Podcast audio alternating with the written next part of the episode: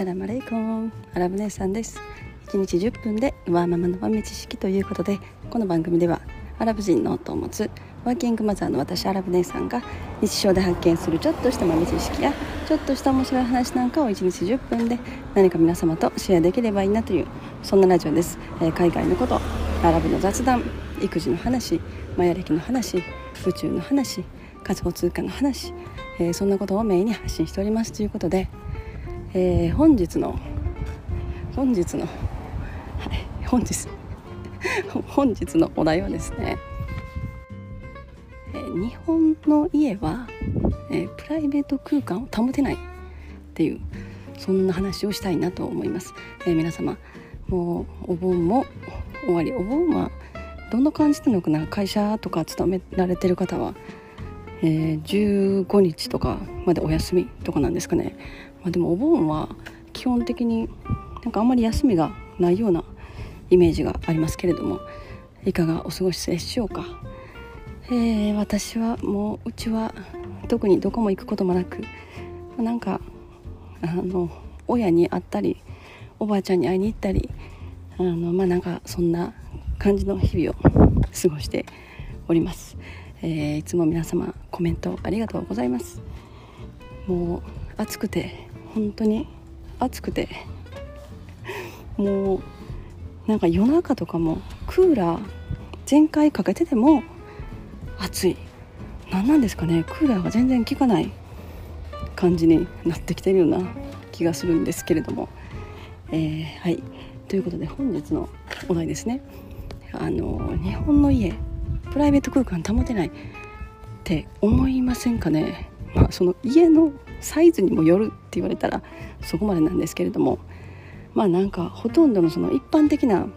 大きさの家っていうんですかね日本の家の一般的な広さっていうのがおそらく、まあ、マンションとかに住まわれてる方だったら、まあ、80平米ぐらいが一般的なのかなと思ったりします。であと戸建て一戸建てとかだと、まあ、120から150平米ぐらいがまあ一般的ですよね日本の場合は。もうなんかやっぱ戸建て戸建てに住んでても150平米150平米の戸建てに住んでた時があるんですけど、まあ、京都なんですけどね。その時もうやっぱりなんかまあ広さ的にはまあまあ広い感じ。部屋もいくつかあって、まあ、その部屋にこもればなんかプライベート空間保てるまあなんかちょっと作業したい時とか仕事をちょっとしたい時とか。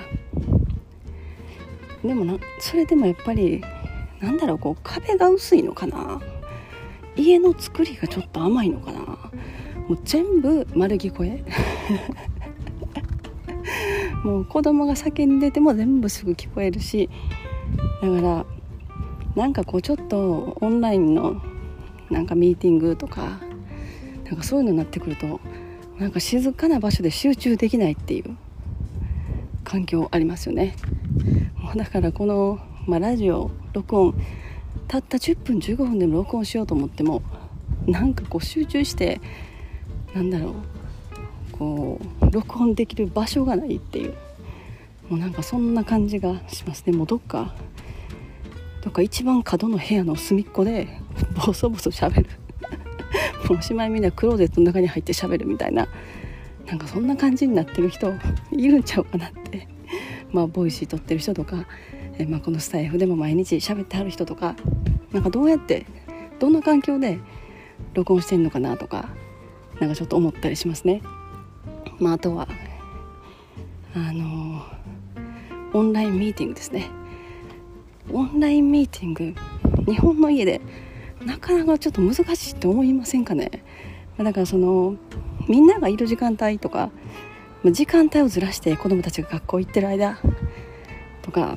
まあ、なんかできるだけ家の中に人が少ない感じの時にそこを狙って、まあ、オンラインミーティングするとかなんかそういう感じにしてはんのかなとかね思ったりします。なんかちょっとコメント欄でいろいろ教えてくださったら嬉しいなと。もう最近そのテレワークみたいなリモートワークですね。もうほとんどの会社されてると思うしまあ結構スタエフとか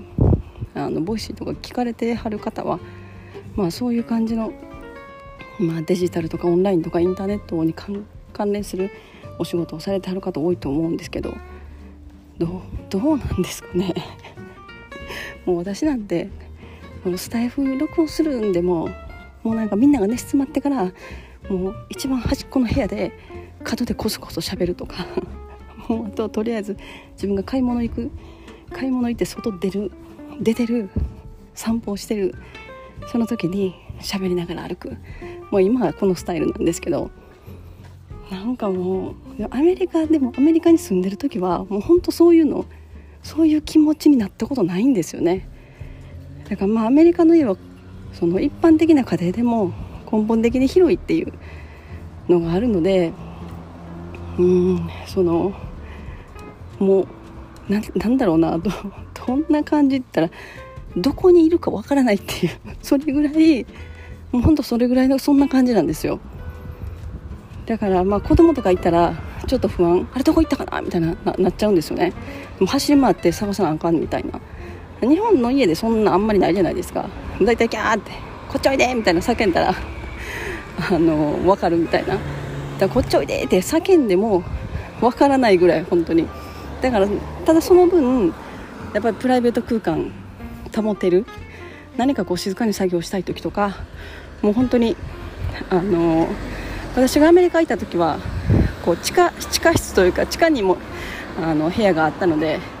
ま、地下に行って仕事したりとかもう本当地下とかいたらもうめっちゃ大きい声で叫んだりとかもうその時も日本日本とオンラインでなんか仕事したりとかもしてたんでもう叫んでわーとかもう大きな声で夜中に大きな声でガッハッハッって笑いながらもな時間時間がね日本とアメリカ時差があるので基本的になんか夜中とかになっちゃうんですけどガッハッハとか言って笑ってなんか喋ったりとかしてても全然もうみんな寝静まって誰も聞こえてないっていう。もうそれぐらいやっぱな多分家の作り壁のなんか厚さとかなんかそういうのも関係してるんちゃうかなって思ったりしますね。うん、だからなんか、うん、もうそういうのがやっぱりちょっとこうアメリカの家はやっぱ恋しい。そういうとこが恋しいなって思いますね。はい。だからそれでちょっと最近は日本の家でそういう不満が、え、私は出てきてるというそんな話です。なんかもうそれそれそれが普通だったらそういうのを感じないのかもしれない。けれども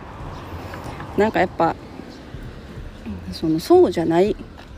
そうじゃない状態を知ってら知ってるとなんか不満になるというかもう全然なんか自分のこうプライベート空間ないなみたいなこう夜中でも大きい声でわははとかって笑いながらなんかドラマ見たいとか 分かります？でなんかちょっと音大きくしてなんか映画見たいとか。なんかそういうのがなかなかなんか日本の家できないなって最近すごく思うというはいそんな話です、えー、今日も暑いですけれども。もうあそうか。やっぱそうですね。なんかこう隣距離が近いんだな。こう何にするにしてもこうどこに行くにしても人との距離がすごく近いっていうことですよね。日本の場合は。それでそういう風に感じるのかな。今日はそんな話でした、えー、本日はこの辺にしたいと思います。本日も皆様のちょっとした豆知識増えておりますでしょうか？本日も最後までお聴きいただきありがとうございました。それでは皆様インシャアラ人生はなるようになるしなんとかなるということで今日も一日楽しくお過ごしください。それではマッサラーマー